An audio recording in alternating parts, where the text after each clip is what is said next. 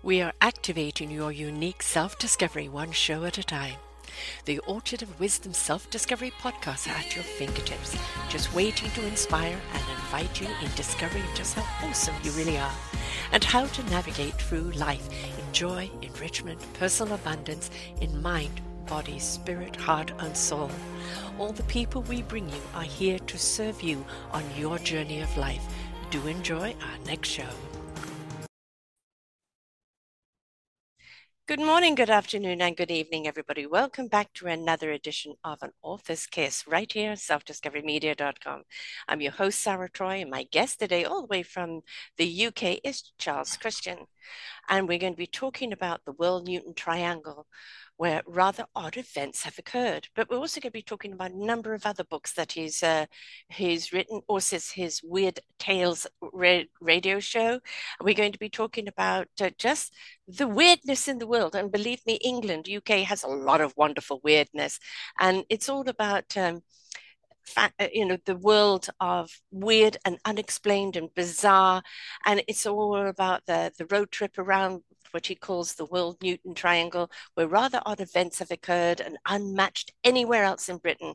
He's going to talk about the werewolves, the zombies, the vampires, the green skinned fairy folk, the headless ghosts, the screaming skulls, ancient warlords, and Parkin, the eating dragon, and so much more. We're in for a treat tonight. So we are going to go right back to Charles. And Charles, I love this wonderful world that you live in. Um, I mean, very often when we we look at the news and we look at what's going on in the world and we think that has to be weird and and fantasy but you you do take it a step further and go into that world i do indeed i do indeed um, i suppose my interest is that um, a lot of the weird stories you hear in folklore mm-hmm. they all have somewhere deep down um, an origin in fact. Yes. Um, it's been lost over the centuries in many instances, but there is some source material for it, and I always intrigued to know what that source is. And you know, it, you know, it's, it's, an old cliche that um, fact is stranger than fiction, mm-hmm. but um, it really is in some instances, and that these aren't tales that somebody a thousand years ago said, let's tell a story about this. that, it didn't work that way. It was right. it was a tale somebody told, and then it's got changed yeah. over time. A bit like the joke about fishermen and how big was the fish you caught. Yes. bigger and bigger and bigger. and it's it's it's that it gets changed over, and we're dealing with a time when people weren't literate, things weren't mm-hmm. written down, it was oral traditions. So it's very hard to find out what the origins of many of these tales were. But there's other little bits of evidence that crop up and uh, say, oh, that's a link that could be relevant. I mean, you mentioned in your intro, if I can jump into one of the examples, yeah. the Parkin eating dragon. Now, Parkin, for people who aren't from the north of England is a uh, gingerbread, but a spongy, mm-hmm. treacly, mm. sticky. Yummy with custard. Mm. exactly, with custard, yes. and if you really, really don't care, custard and cream, but uh, opulence. yeah, but um, and there's a tale uh, told about a place called Filey, which is featured in my Wold Newton book. And um, that has a big, long, stony headland called the Filey Brig, which is lots of rocks sticking out into the um, ocean. And the legend grew up that those rocks were the bones of a dragon. Ah. And the story was the dragon was flying around doing what dragons do, setting fire to things and generally being a pest. And so the locals put out this huge bowl of parkin, and the dragon gobbled it all up. And it's very sticky stuff. And it found it got its jaws stuck together. so it went into the water to try and soak it out and get it from between its teeth and sort of no flossing back then. no flossing back then. Well, you know, dragon's little hands, they probably couldn't do the yeah, flossing. Exactly. Yeah. And uh, then the, while it was busy doing that, the locals crept up and hit it over the head and killed it. And that's why its bones are there. I know, poor dragon.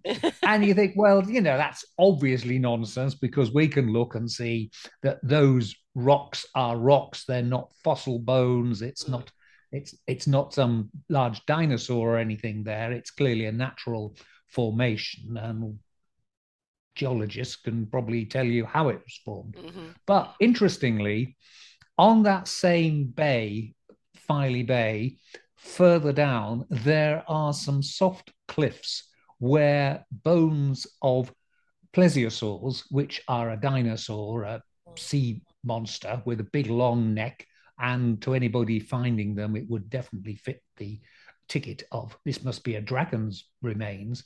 They have been found there. Mm. And so, you know, jump back in history, and people are finding these uh, apparent dragon bones there. They know nothing about dinosaurs and um, paleontology and things like that.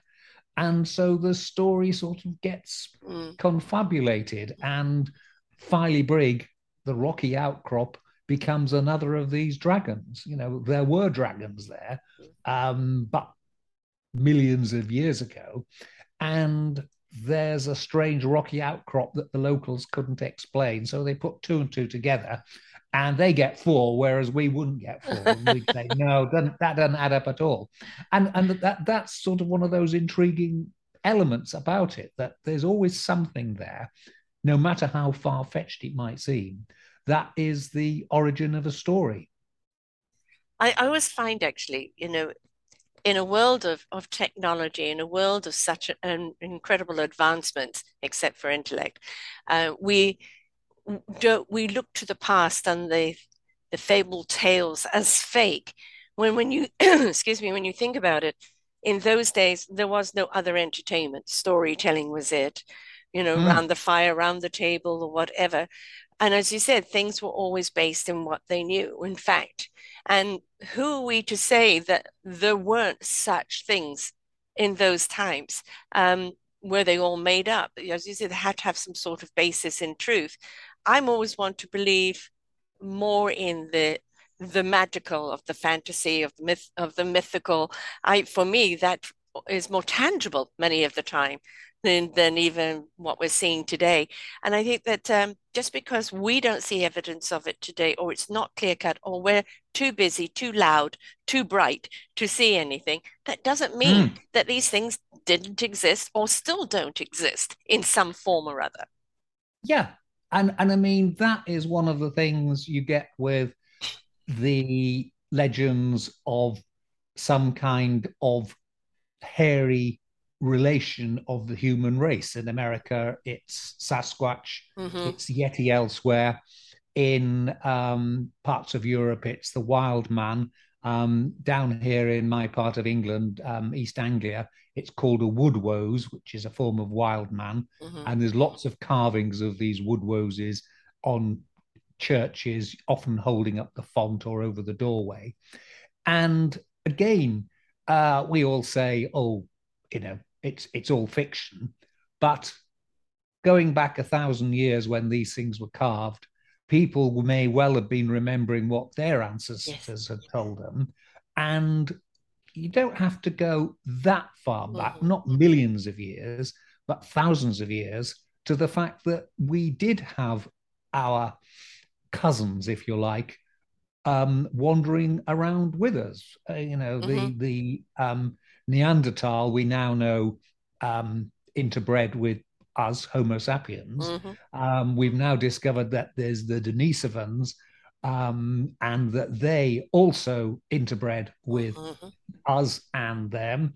Um, we know that the uh, we're beginning to dis- realize that the human um, evolutionary tree is a lot more complicated, and it's not simply monkeys at one end and us at the other. Right. There's lots of cousins on the side, yeah. a lot of which have become extinct, but others maybe they are still there, mm-hmm. living in far flung places, living up in the Himalayas, living in the woods of the American Northwest, large areas where, um, as you were saying, the noise and the light of modern life isn't available. And I mean, we had a story what five six years ago of remains of a small species um, found on an Indonesian island of Flores that they called um, the Hobbit, mm-hmm. and it was three to uh, creatures three to four feet, feet tall, and they lived through until you know human times 10,000 15,000 years ago so they would have interrelated with us and the natives on those island that island say they still exist they just make a point of not crossing the paths of humans. Not mingling. You're not going to see yeah, them down mingling. at the pub. yeah, exactly. keep, keep, keep keeping out of the way. Right. And, and well, and I don't well, blame them. and smart thing because yes. we tend to want to yeah, shoot them and stuff them if we find them. yes. you know? Our solution to everything: let's hunt it. Yeah, and, let's hunt it. Let's kill it. Let's uh, dissect it and study it instead of just talk to it. yes, and then yeah. we say they're extinct, you know, now. Or oh, yeah, yeah I wonder why. last one you killed. yeah, exactly. Well, yeah, we, we um, can be our worst enemy. yeah, and and I say, it, it, you know, you can't just say, oh, it's it's a nonsense story. Mm-hmm. Um, there's an origin for it. Yes. And there's that question mark. Well, they could possibly could still exist. And say the Wood Woodwose, that is the local version round here, there are still reports of people on lonely roads. We're, again, we're an area where there's lots of um, forests and things, mm-hmm. people driving down lonely roads at night and seeing a hairy human like creature running across the road in front of them and into the woods at the other side. And, you know, obviously some people probably making them up, but others, you know, are they seeing something? Are they finding, you know, and having encounters with these relics of our ancestry that are still out there? Um, I'm probably going to go a bit weirder, you know, because I actually do believe that um, uh, I do believe in quote aliens. Um, I think they did come to this planet to to make it its own, and I think humans were kind of, if not manufactured, somehow produced, maybe as you say, through the mixing, um, mm. and uh, and that we're all descendants of that, um, and that's why you know we have, I think, kind of different spiritual intellects that uh, that go through as all. Um, and I think this is why you know some people have such an affinity maybe with the stars or with the land. You know, it's just that attunement to it to everything. For me, I will believe in something until proven not, because yeah. for me it's like who am I to say it doesn't exist? In the thousands and thousands of years that the planet has been inhabited, uh, who are we to say it can't be real? um, mm. you know, in a world that didn't have much travel, didn't have the intrusion of other people from other countries, uh, didn't have satellite or, or, Google or anything else, you know, in that world, who's to say that there weren't all these wonderful creatures that were descendants of, that they just simply died out along the line, mm. and kind of leaving a trace behind here and there. Um, I find that, you know, we love to dismiss things without looking at the possibility of the truth in it. Uh, you know, or going further back than what our eyes want to see and going, but what about the beginning? You know, what mm. about, mm. you know, even before the dinosaurs, what kind of other, were there humans around that time? Were they actually humans or were they other type humanite creatures. And I think if we're not willing to open our minds to possibilities and look at these things, uh, we're denying a great deal of you know where we came from, how we got here, who we are today, because we are constantly living this outside life instead of an inside life. And I think if we could step into our attunement, we would actually open up um, our spiritual intellect to actually understanding there's so much more out there than we can comprehend right mm. now. Yeah. Well, I mean, um, you know, if there were other creatures occupying this planet a long, long, long time ago, pre-dinosaurs, go back to you, um, there'd be no evidence of it because there's been such changes in the yes. planet. You know, the, the, we know that there were different continents and there were different shapes. And we know there were all these mass extinctions that went through history. Right. Um, but all the changes, um, the stuff has been lost yeah. for millions and millions of years. The physical evidence has gone.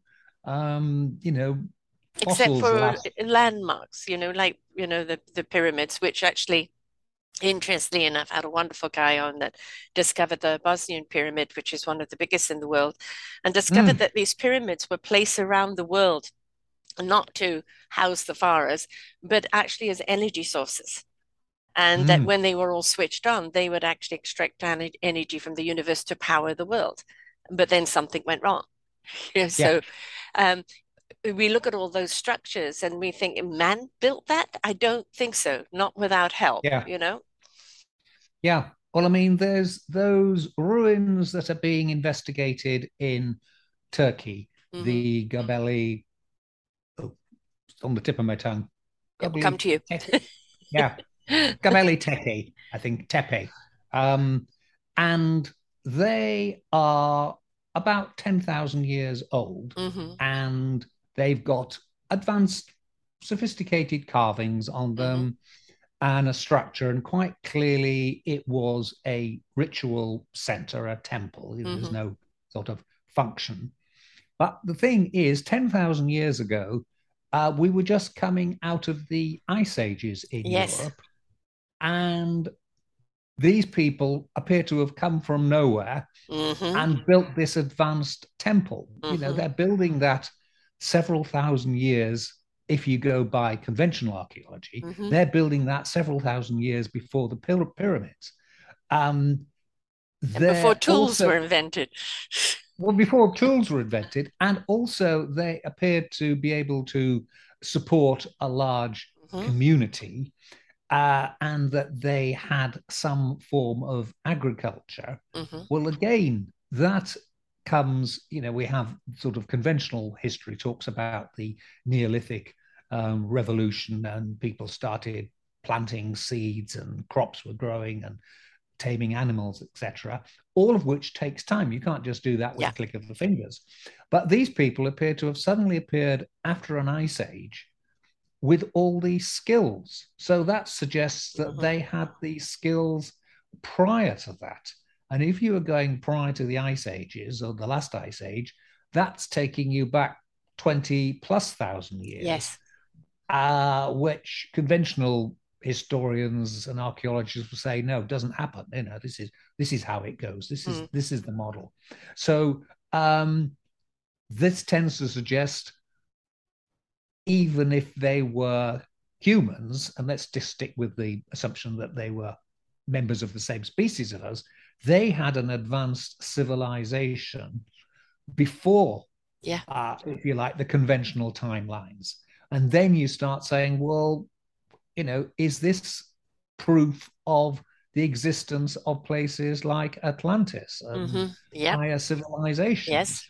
that would have been swept away by the ice ages mm-hmm. and water level changes and things. And there is uh, a theory that the um, Black Sea used to be dry, and that one of the events of the ice ages was that the gap through the Bosphorus um, was cut through and the area was flooded. And certainly, archaeologists are finding stuff down in the Black Sea. Well, there could have been you know, another cradle of civilization, mm-hmm. but one pre ice age yeah. lurking there.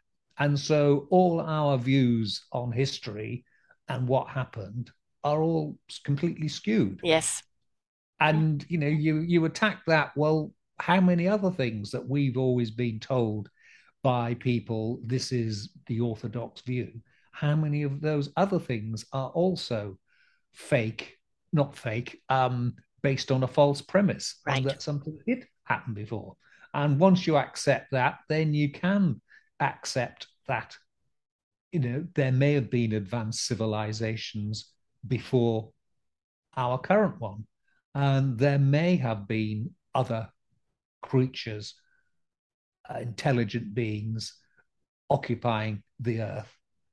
And that, you know, the, the, they, they were they were lost 10,000, 20,000 years ago.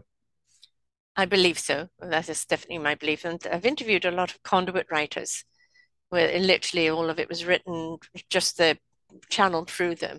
Uh, one was on Atlantis actually, um, and how that came about, and um, and how actually uh, from just being people from another source that was recognized because um, it was them and the Earthlings, uh, how it came about that Antla- um, Atlantis sank, but how then they will start being revered as gods elsewhere. So, mm. you know, and let's face it, that, you know, humans like godly type images. Mm. And so, you know, whether they came as gods or whether they were promoted to gods, um, yeah. you know, one doesn't know. So, eh, but it's, you know, I think is that um, I've always had a very open mind on all of this. And I suppose it's because I've had too many experiences myself to deny them. Um, as you said, there's all an element of truth in anything, but the werewolf, Mm-hmm. Where where does that come from? I mean, is there an, a speck of truth somewhere along the line? Is it because they got bit, or is what are we looking at there?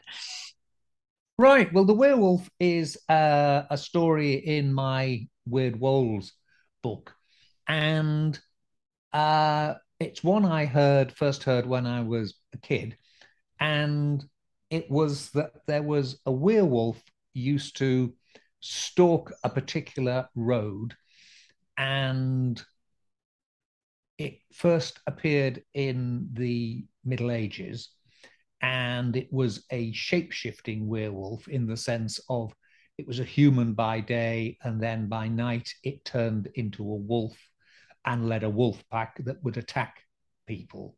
And you know, the suggestion was by day it would mingle with crowds at markets and, and inns and learn who was going to be traveling along a particular lonesome road. And the geography of the area, the geography of the area was there was only one road you could go across mm. if you were to avoid the marshes uh, or avoid going up a very steep hill. So it was a logical route people would take, and it would would lurk an attack. And I say there was actually an account in the 1960s of a lorry driver saying that his um, truck was attacked by this huge wolf like creature. And he said that he was driving along this lonesome road and saw two orangey lights in the distance, which he assumed were the tail lights of a car. Mm-hmm. And he only, when he got closer, realized it was the fiery eyes of a wolf coming towards him. Mm. And say that was the 1960s, but there were earlier tales of it, and most of the original ones go back to the Middle Ages. And this werewolf was called Old Stinker because it had a putrid breath because it ate on carrion and other unpleasant things. And it used to lurk around there. So I was intrigued because uh, it was on my home turf, you know, just a few miles from where I lived at the time. And werewolves are relatively rare in English folklore. You mm-hmm. know, they're they're a thing in European and in Native American, yeah. North American uh, cultures, and even in the Far East, the Japanese, I think, have a, a and similar thing. It, you can't say coincidence, really, can you? If they're so, if they're doc, you know, documented so far around the world, you know, yes. this is just that fairy tale didn't reach around the world. There has to be some truth in it. There has to be some truth in it. Mm-hmm. And but I say it was just intriguing that there was this one outbreak there. And what I found looking into it was the area was plagued by wolves in the you know we're talking the 10th century so you know before norman conquest and everything and it was so many wolves they would come off the uh, Yorkshire wolds, the hills, in winter down into the valleys and uh, attack people when the, the weather on the wolds was too bleak and wintry mm. for them. And it was such a problem that a hostel was built. And the ancient charter says, you know, so travelers don't risk being eaten by wolves. So there ah. clearly was a, a problem with right. wolves. Uh-huh. But the werewolf thing is 1066. We had in England the last Viking invasion, mm-hmm. and they landed in a number of places and eventually went to Stamford Bridge near York and had a battle with King Harold and were killed. However, one particular band landed in Scarborough, my old tramping ground, and burned the town down and then marched inland past this area where there are reports of the werewolf. So, you know, you are a Saxon peasant fearing for your life, and this bloodthirsty band of Vikings mm-hmm. past. And as we know, if we've watched the television series and yeah, like, there's a type of Viking known as a berserker who would be hyped up on um, alcohol and um, plant-based drugs and things psyched themselves up that they were fearless killing machines and they would rush into battle not wearing armor wearing swinging huge swords or axes uh, clad in the skins of either bears or right. wolves yeah and the leader of them um, a character called uh, Tostig, I think his name was. No, Harold Harold Hardrada. Harold Hardrada. He was the leader of this band. He was a berserker, and you imagine you're a Saxon peasant mm. fearing for your life, peering out from the woods somewhere or um, hidden in a barn, and you see these blood splattered people going past wearing um, wolf skins and bear skins.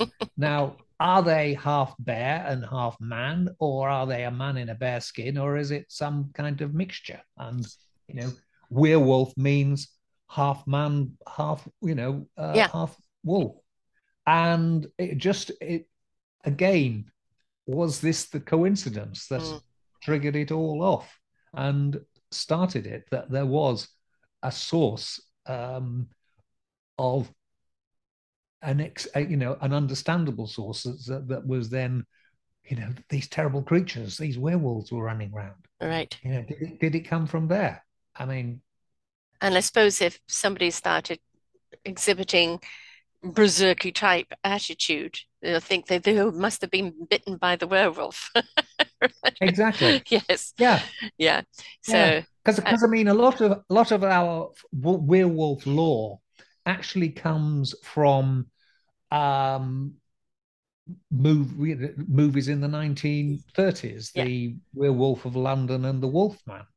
Um, and they were the ones that started the idea that if you shot a werewolf with a silver bullet, mm-hmm. it would return to the human form it was previously. Whereas in earlier times, they didn't have that idea right. of shooting them with silver. You know, they the Germans were obsessed with werewolves, and while it, while everybody else was hanging or burning witches, the the Germans were were obsessed with um, finding werewolves, and they just regarded them as uh, monsters that you had to hack to death with whatever was suitable for hacking to death a large monster.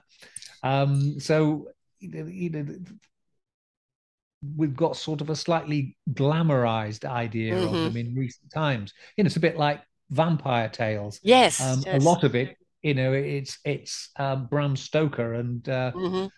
Dracula is the one that is the source material, and you know, wearing the and and the initial movie versions wearing the dinner jacket and the white tie and the and the uh, cape and things.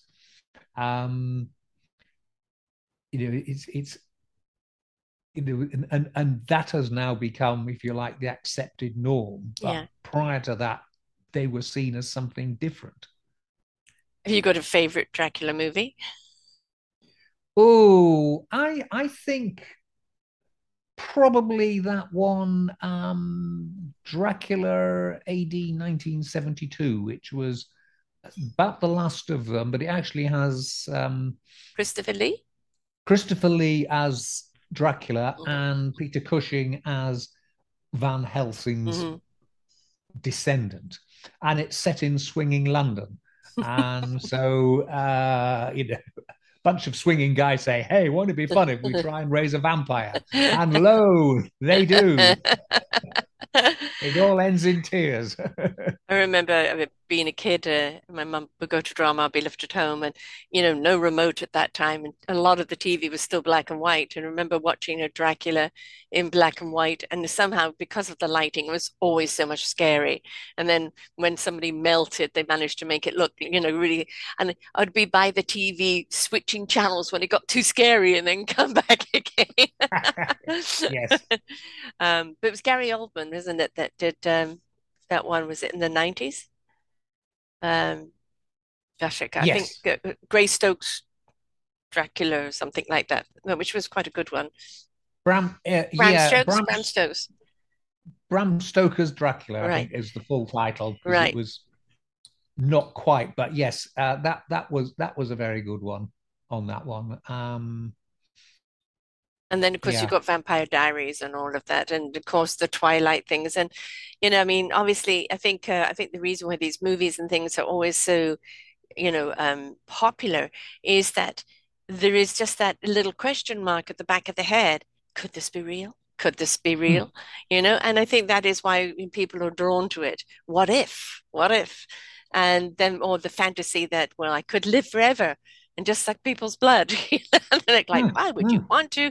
But you know, um, it's yeah. all there, right? Isn't it? We we we love the fantasy of it um, because sometimes our own reality um, kind of sucks, and so we like going into the fantasy of it because it seems to be based in something potentially real. Yes, and it's the escapism. Yeah, escaping from the mundane life we're living and we're doing something just exciting and yeah. different. Yeah. Yes. Now, yes, because I mean, no, no, nobody ever wants to become um, Frankenstein's monster no. or the mummy. and, and, I Walk think around Gene, in bandages or yeah, Gene Wilder's Frank, uh, Frankenstein was perfect. Um, yes, that was just a, you know such a good one. Um, uh, the mysterious uh, Wold Newton Triangle. What is mm-hmm. that? Where is that? Let's talk about that a bit. Right. Well, uh, this again is um, going back to my youth, and as was the fashion in the 1950s when I was growing up, you got taken out by your parents in the family car and you'd go on an outing somewhere and mm-hmm. um, end up at a stately home and hear the stories and have tea and cakes and come oh. home. And I sort of soaked up all these stories from this area and say the Wold-Newton Triangle is a part of East Yorkshire. It's uh, south of Scarborough and north of Hull. And it's a rural area and very sparsely populated and still relatively sparsely populated. And I spent a lot of time going round there and picking up these stories and realized there was just this wealth of material mm. out there that people didn't appear to know about. And I just thought it was intriguing and worthy of encapsulating and looking at the area. Um, there's a big headland called Flamborough Head that sticks out into the sea. And two sides of the triangle are the headland, and there's a road that cuts through it, and most of the activity is between the road and that headland. And so, lo and behold, we have a triangle. And mm. if you're going to describe an area, um, a triangle always sounds interesting. Yes. And it just seemed to be everything was happening there. In the triangle. Within this triangle mm-hmm. area. Um, the, the werewolf I mentioned, he's at the top end of it. Mm-hmm. Um, some of the other stories you mentioned uh, also feature in there. And Wold-Newton is a little small village um, in the middle of it. And its claim to fame was in the 1790s, what was then the largest meteorite ever to land mm. on in England, crashed down on the ground there in on a Sunday afternoon, and was well publicized because it fell on a uh, property belonging to a sort of classic uh, Regency era rake sort of hunting shooting type person. Mm-hmm. And he took it off down to London and charged people a penny a time to see it in a in somewhere on on Pall Mall or Piccadilly. How, how big was it? Uh, I think it was fifty six pounds, and oh. so it's quite a big one. Right. Um, you can still find it in the uh, Science Museum, and it was a metallic one, and it sort of obviously would have lost a lot burning off, but mm. it was a rare one because it didn't land in the sea or somewhere where nobody's about. Right. You know, there was some poor farm labourer working, and it came crashing down near him, and you know he saw the impact in the ground and said, you know, when it landed, he could feel the warmth coming from it, the heat mm. coming from it. And so that sort of just I found, you know, as sort of a, a, a focal point for it. And mm. the you know we're talking about uh, energy from yes. pyramids. Mm-hmm. There are a number of ley lines running through this mm-hmm. area, and you know was it attracted by the energy of the yes. ley line? Mm-hmm. Um, it's it's also being picked up um, by Philip Jose Farmer, who was a uh, science fiction writer. And in the 1970s, he was writing um, quote unquote biographies of fictional characters, including Tarzan. Mm-hmm. And he built up this story that Tarzan's immediate ancestors and a lot of other, what we'd now call superheroes, they were all people who were riding in a stagecoach nearby when this meteorite crashed and they were exposed to radiation, which ah, gave them superpowers. Right. And so he's got, you know, an ancestor not just of Tarzan, yes. but of Sherlock Holmes mm-hmm. is in there. Lots of other villains. He's even got Mr. Darcy from Pride and Prejudice. Oh my goodness! Did he become a superhero? His is making women women faint. yeah, exactly. That was what is your superpower? I make women faint. Mm, bit limited. yes. I suppose if you were a dentist or something, you might be able to use it. it is a bit limited. And uh, I say that was it. So I, again, I thought well, that's intriguing that this this guy mm. writing in the states found that it, it found that interesting. And you know, the more I scraped, the more odd stories I found, mm. and um, it just just intrigued me. And as a the at a place called Rudston, there is the largest standing stone in the United Kingdom. It's taller than any of the stones Stonehenge. at Stonehenge. And, there before Stonehenge? Um, about the same time. Okay. About the same time, and it's now incongruously right next to a church. Hmm. Uh, the Christians doing the thing of well, this is where the pagans used to come and pray. Uh, we'll just take over the site. And mm. they initially stuck a cross on the top of it and um, put it next to the church and told everybody, oh, this was just an attempt by the devil to throw a stone in, at the church and destroy it. But Christianity um, survived and was more powerful. So um, this goes to prove we are the top religion and come to church next Sunday, please.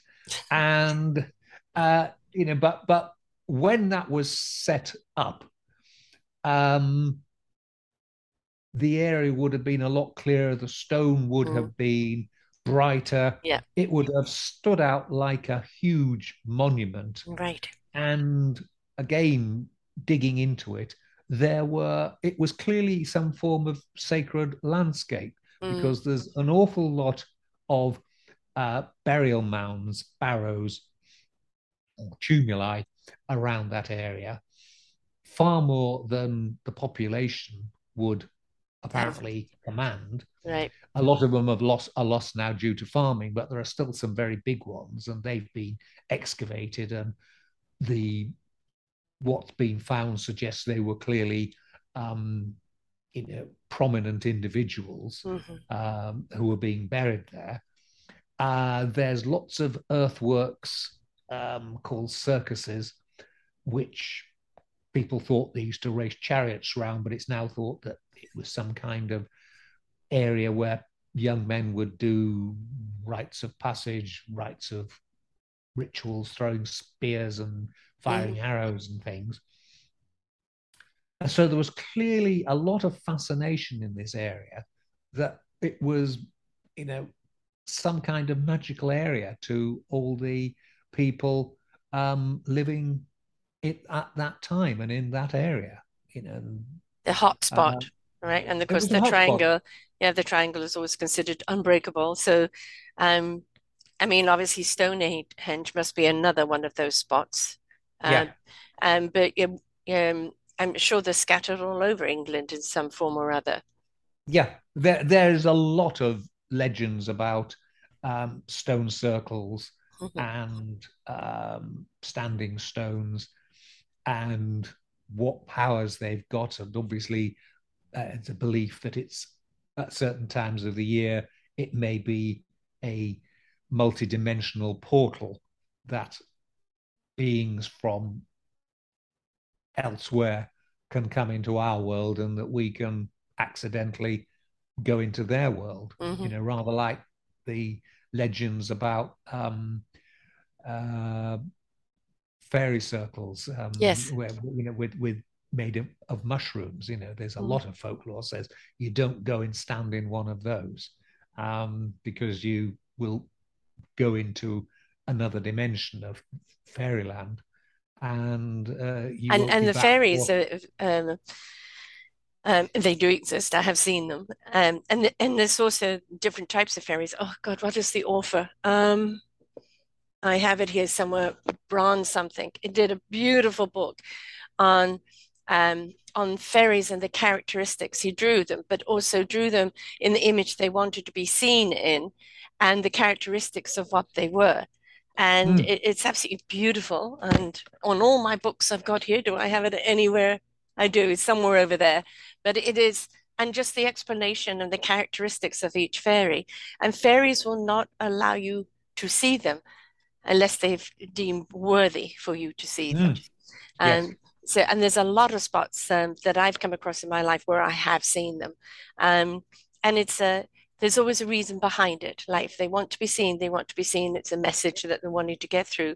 But fairies, I most certainly do believe in. Yeah.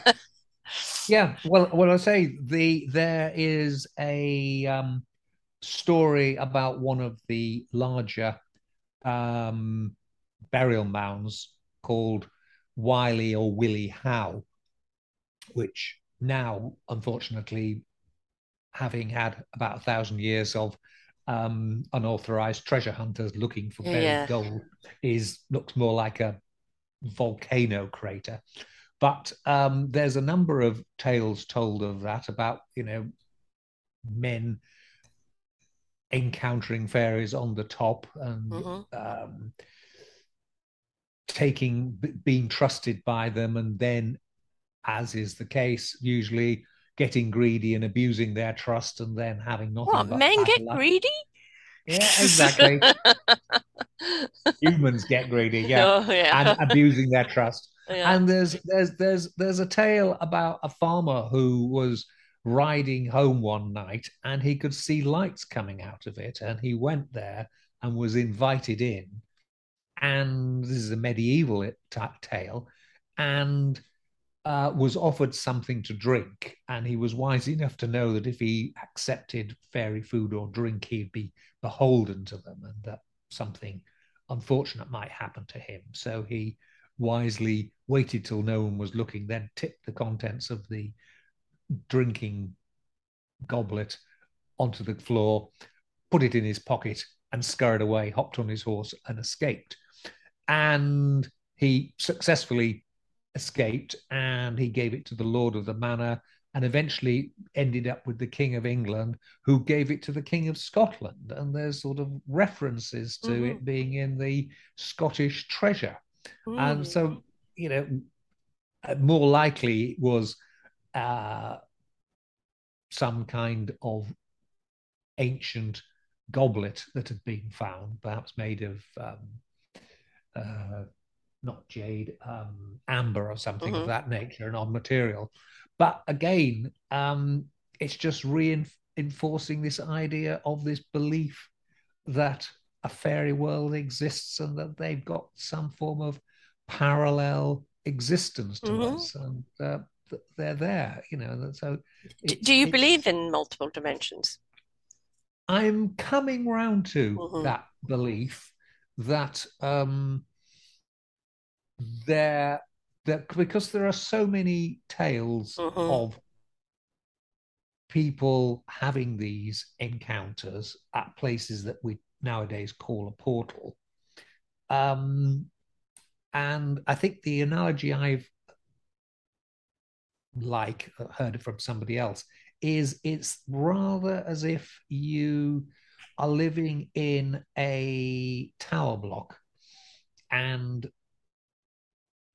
you there are people living below you and there are people living above you and you never actually meet them but you mm-hmm. hear their music drifting through and you hear their uh, footsteps moving around and they're sort of living parallel existences to you mm-hmm. and is that what we are seeing with the fae and uh, sasquatches and mm. the like yeah they're, the, they're bleeding through yeah mm-hmm. and they're bleeding through. And likewise, um, aliens, ETs, whatever, they are also they're the people on the floor upstairs that uh, make you know there's a lot of noise coming from them, and occasionally see their flashing lights outside, but they're they're there. And I mean, um, you know,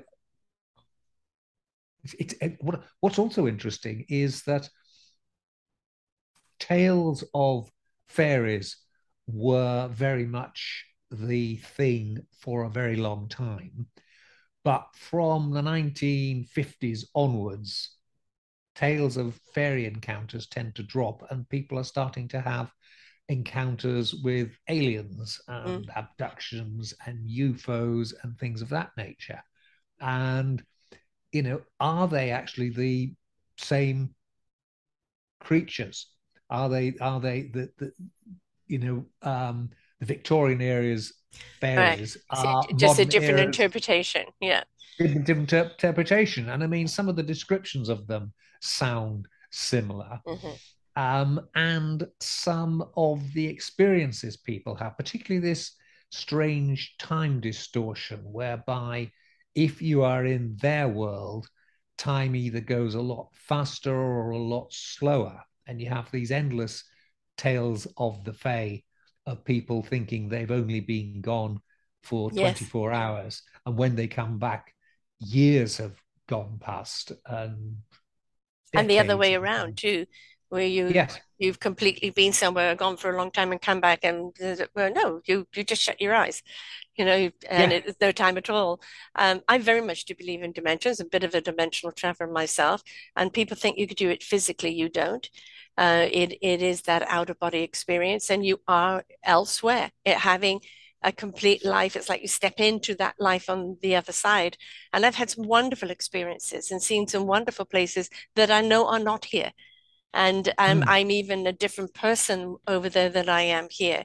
And it's a, I think it's a, for us to think that we are you know a the only planet with life on it or that there is only one layer to us you know and everything is mm. linear uh, you know for me is uh, not something i'm willing to believe in or will believe in because i think we are multifaceted and there are multi dimensions and there are so many different levels that we're only scratching on we're only beginning yes. to understand and unfortunately human nature whether either by design or, or just by history we're skeptic of everything and it's prove it, prove it, prove it. And if you're willing to experience you will have experiences that uh, won't seem so fantastical uh, because you've allowed, but this skepticism that we look at everything with is not allowing us to open up to the possibilities of what else is out there. I think that is very, very true. And I mean, one of the issues I think is um, modern science, mm. uh, modern scientists have become very orthodox in yeah. their thinking because they want tenure, they yes. want reputation, and if they publicly say they are interested in something in uh, what we might broadly call the paranormal, that will damage their reputation yeah. and credibility. So they don't do it. I mean, if you go back to the Victorian era, when the Society for Psychical Research was first starting, um, that was looking into ghosts, poltergeists, um, mm-hmm. spirit mediums, and the like. But although it quite clearly included a lot of believers in it, there were also straightforward Victorian scientists who, you know, made their name inventing chemicals or mechanical processes and stuff. You know, these were straightforward people, but they were prepared to make the jump and yes. they were open minded enough to say, yeah. well, let's look into it. There's so many reports of it. Let's look into it. Yeah. And I think this is it that there, there are so many reports of for want of a better word, paranormal experiences. Mm-hmm. You can't just say, "Oh, just people yeah. with, with, silly ideas." Yes. There, there, there, there are so many, and people who, in some instances, um, you have to say they are quite unimaginative. Yeah. You know, they're not fanciful by nature, but they are having them. And yeah. when somebody like that has it, well, there must be something that happened to them. And yes, you know, yes. it's it's rather like the Project Blue Book and all the various mm. um, investigations into UFO sightings. Um, yes, there are an awful lot that are satellites, um, aerial uh, uh, aircraft, or um, meteorological balloons, but there's still this percentage that can't be explained. Right. And no one knows what they are. And all the sort of recent stuff the US Navy has been reporting about these little uh, objects flying around, they can't explain what they are. They can explain some of them that it's a radar fault and that it's this and it's that and the other, but there's st- still stuff that they can't explain what it is. Um, and you've got too many now. If you know people with a you know phone on the camera that can capture things and when you've got something zigzagging going up and down and twirling up in the sky you know that the yeah. plane can't do that uh, mm. you know it can't be a balloon it can't do that you can't blame this on yeah. some sort of satellite thing and so yeah. you know again to think we're alone in the universe i think is rather arrogant and ignorant yeah yeah yeah what about the theory um, that UFOs may actually be um, time travelers from the future. Oh, absolutely. I, I actually think that um, we are in a lot of ways an experiment, experiment for uh, for entities that do not have a physical body, so having the physical mm-hmm. experience.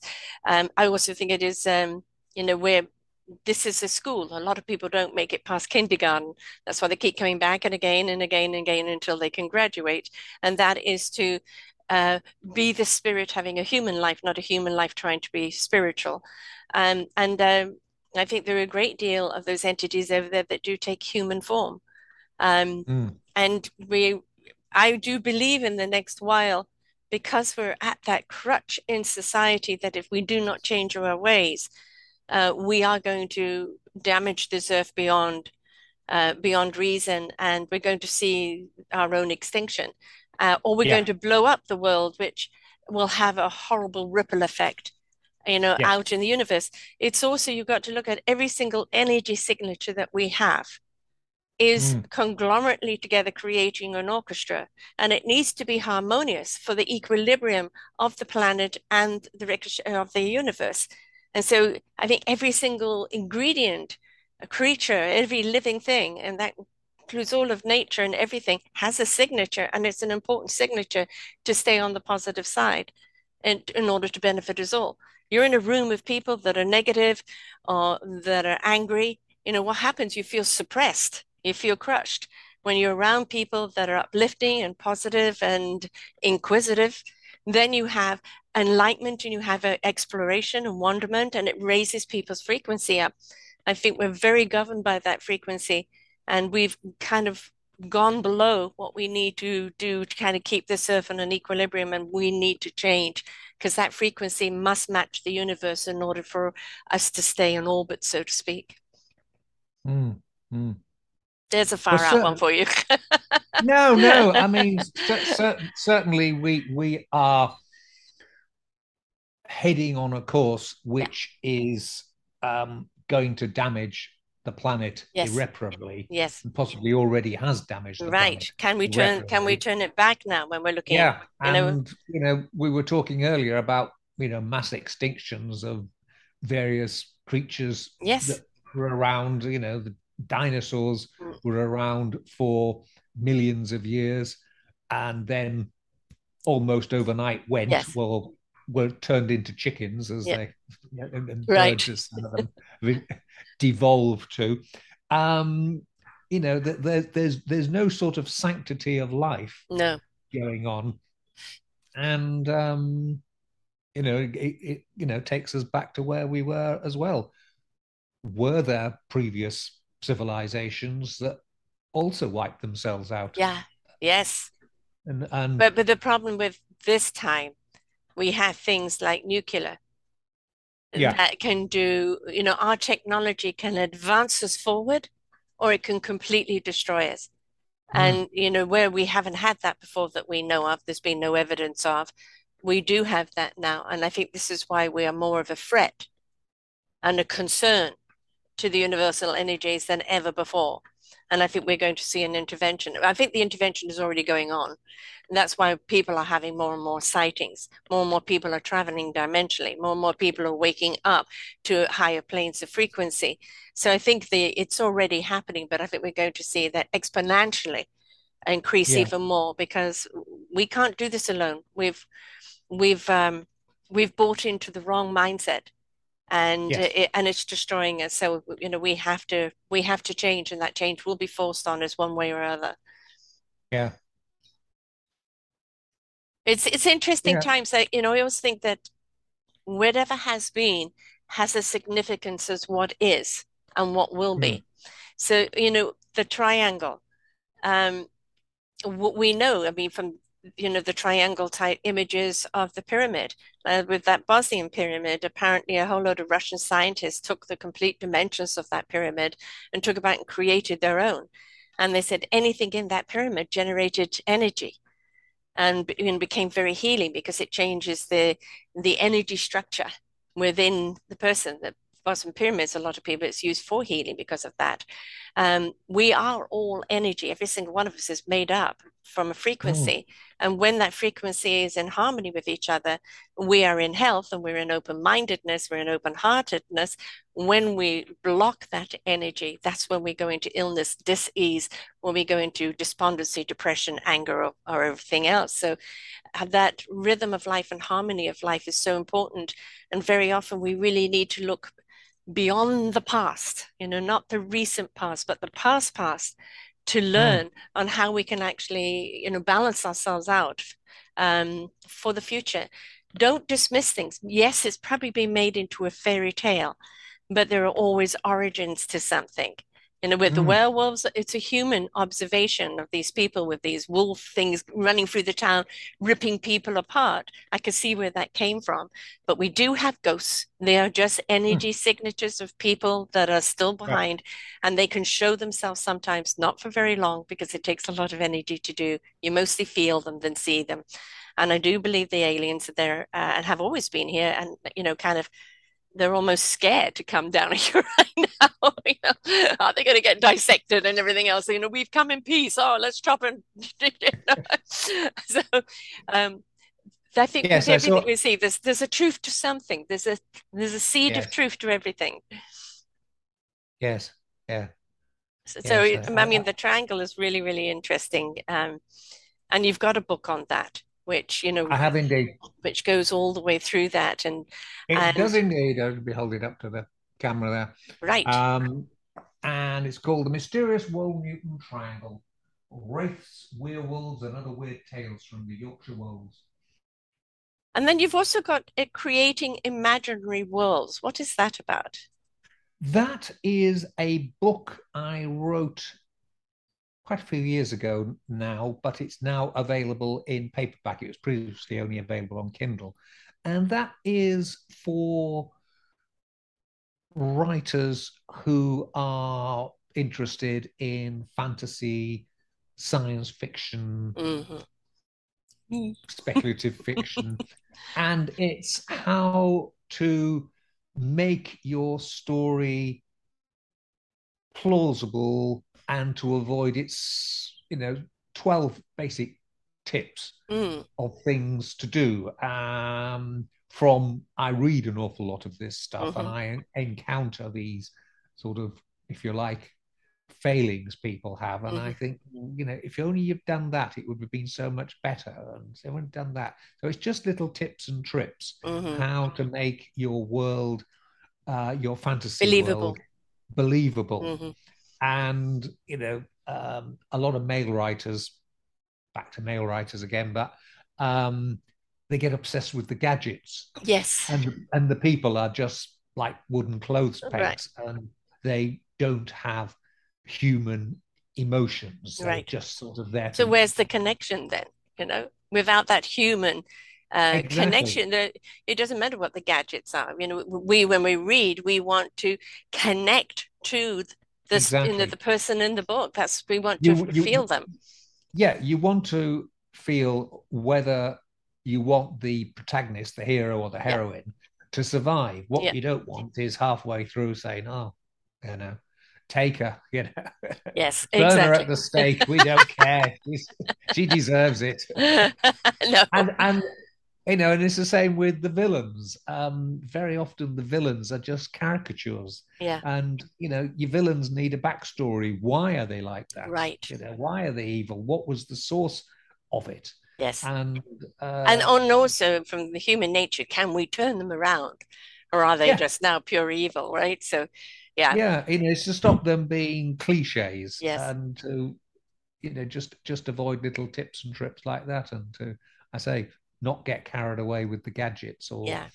Yeah, my brother's just written a book on that, where, you know, a, a, kind of a, a youth genre of outer space, saving the world, and all of that type of thing. But one of his books that really fascinated me was The Repercussions of Thomas D. And it's a young teenager talking on the phone to his girlfriend, and he goes through a wormhole, or ends up in the 40s during a Yeah, bombing raid, and uh, gets thrown into jail, which I can't remember why, but he there's somebody else there, and he talks to him, and he reveals everything about the future, and his phone and everything. And uh, unbeknownst to him, the guy was a double agent working for Hitler, so it changes yeah, completely who won yes, the war and everything else, and how life would be now yeah, if they had. And so it, you know, it's just I love it when the coin flips and we get to see something from a different angle and a different perspective. I think yeah. that's really, really intriguing, and I love that type of thing. Now you have another book here, Shuckland. Yes, Shuckland. Um, that's uh, brings it up. Uh, that's very much the same idea as the um, Wold-Newton Triangle, but it's set down here in um, the east of England on the Waveney Valley, which is between the counties of Norfolk and Suffolk. And it's of the folklore on this area, um, where I live, and it follows the river and the tales from the start of the river down to the sea. And it's called Shuckland because the big legend round here is Black Shuck, the demon dog uh, that, according to legend, appeared in a church in the 16th century, running up and down the aisle, killing people right, left, and center, and then disappeared in a clap of thunder and appeared at another church about 20 miles away doing the same thing. Mm, and uh, everything is black shuck oriented around here. Right, right. So Shuckland was the obvious name to yeah call it. And again, it's the same thing. It's all the all the tales and linking them together and the stories and uh, how they all hold together. I mean, it's fascinating that it's you know there may be fantastical type stories, but they're always based on some sort of origin or something. But it's also you you're sharing a history that in folklore, folklore is being lost. You know, mm. the youngsters of today aren't really interested in that. You know, it's mm. the it is the modern gadget. It is you know what else they can have in the world. And having something that still captures, you know, the the wonders of the past and why things are the way they are, uh, what went on there, inviting an intrigue in you yeah. know of the youth of today or anybody of today to look at it and understand that everything that we have today came from the past in one mm. way or the other and if you actually really do understand the past and why those things are those things it helps you actually understand our own evolution as to where we are today and we don't want to lose that history we don't want to lose those folk tales you know we it's oh. we, we this idea of modern world is almost leaving everything like that behind and, and embracing the technology. And almost the characters in our own book have become more tech than it has character, right? Yes.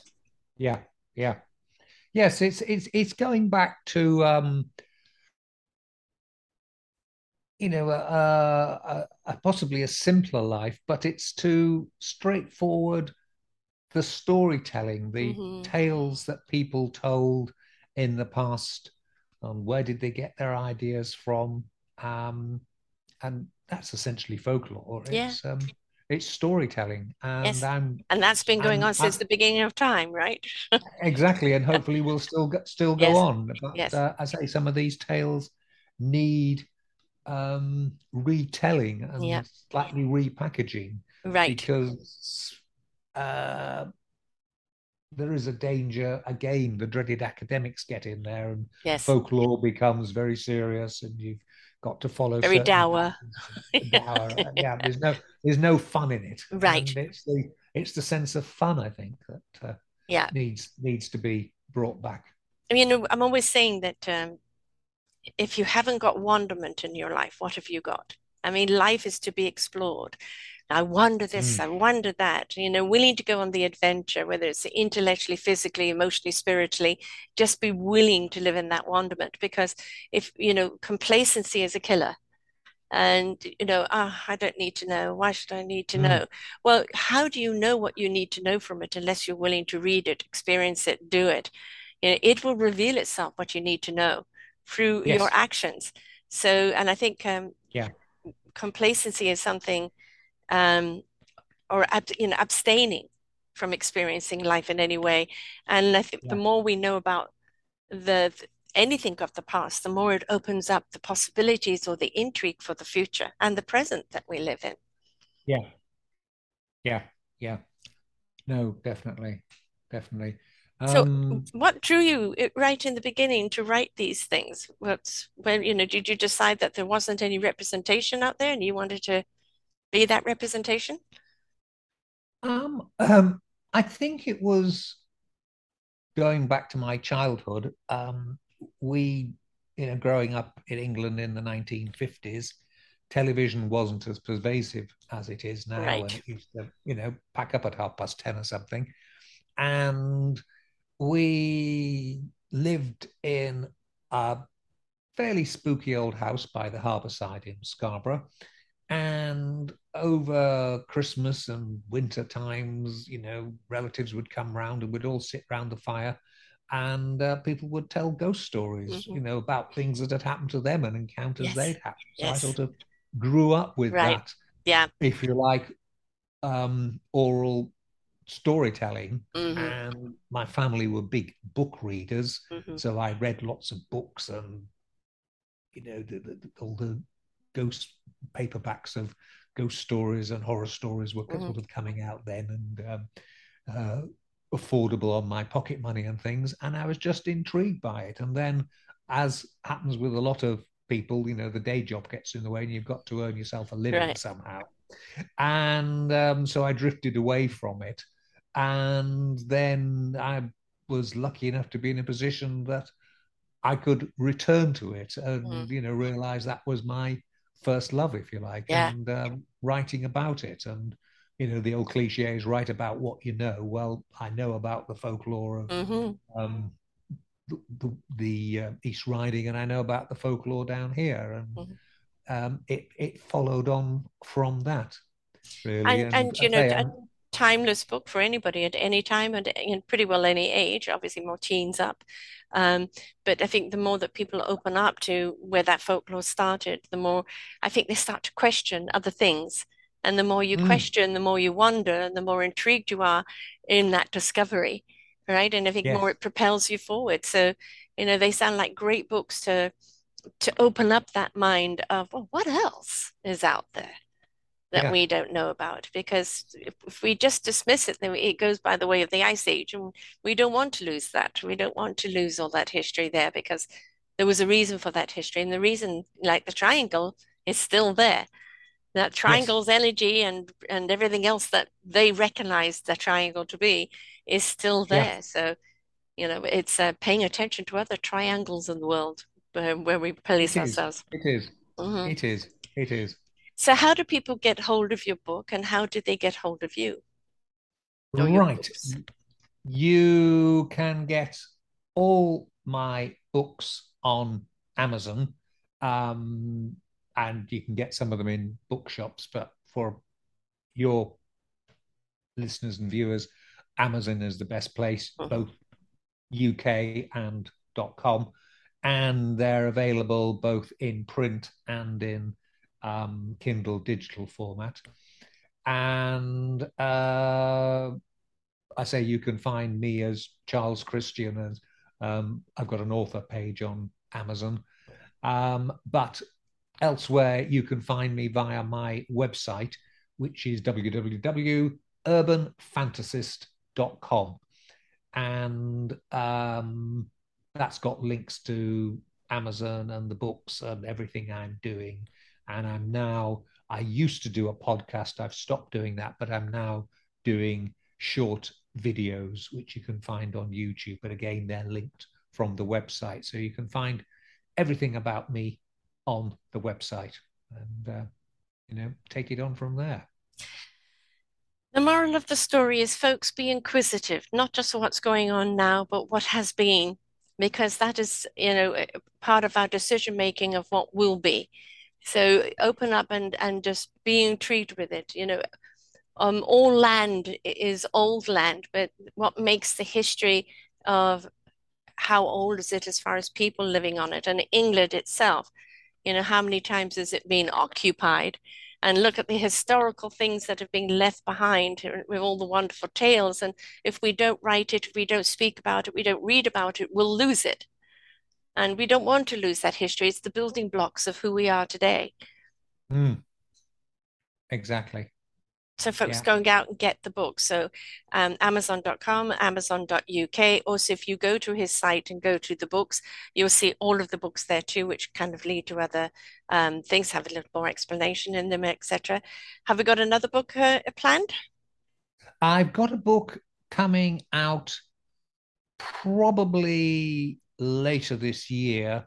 Um, it's with the publisher and they clearly like it because they've paid me the second half of my advance, and that is looking at witches, witches and sorcerers through history from ancient times, biblical times, through to the present day, and looking at the different issues and how they've changed over time and what they've reported to have done. So right. that's un, un, un, underway. Oh, good. oh, good. You'll have to come back and share that one. I will do indeed. As soon as I, as soon as I've got a copy of it, I say I'm, I'm waiting for the proofs and things. Wonderful. No, that's I, that's I right up my are. street. That's right up my street. Yeah. Definitely. Yeah. Um, and again, you know, which is it depends what century in. you're either dunked or burnt at the stake or you're considered revered and kings and things would have them as a, you know, as their witch and the healers. And yeah, it's it's quite fascinating how you know through the centuries how they've gone up and down as good or evil you know and yeah. it depends on who they serve and what the time frame or what the church had to say right exactly. so very very interesting yeah so please yeah. come back and share that one i'd love to hear all I about that one yeah no that's my, my pleasure so folks again it's urban fantasist, F A N T A S I S T dot com. You can also find him um, on Twitter, um, which is under the same Urban Fantasist. It is indeed, yep. And uh, and uh, please go to his site. Amazon will have his books in there. Just put in his name, Charles Christian. And uh, please, you know, these are kind of books that you could read as a family and then have a wonderful conversation about it and maybe even mm. send your kids um, you know, down looking at other parts of history and opening up that world because you know history is just something they boringly do at school and they have no interest in it so we need to inspire that interest in them yes. and uh, and who knows what else we'll uncover because of it so this is books are always a wonderful gift to give anybody at any time and uh, and to sit down and have a conversation about it afterwards is always very very exciting. So don't forget to give somebody a book. Um, thank you so much charles. This has been wonderful. Thank you so much. Thank you. It's been delight talking to you sarah. Until next time folks do not think that it cannot be real. There's always a truth in everything. Until next time bye for now we hope that you enjoyed the show. Find all of our shows on selfdiscoverymedia.com under podcasts or self-discovery slash shows. And for all our current shows, go to What's New. We are supported by you, the audience. You'll see a nice big shiny blue button for one-time donations or follow us on Patreon and you will be able to support us there. We enjoy bringing you such wisdom. And the next show will be up just a moment.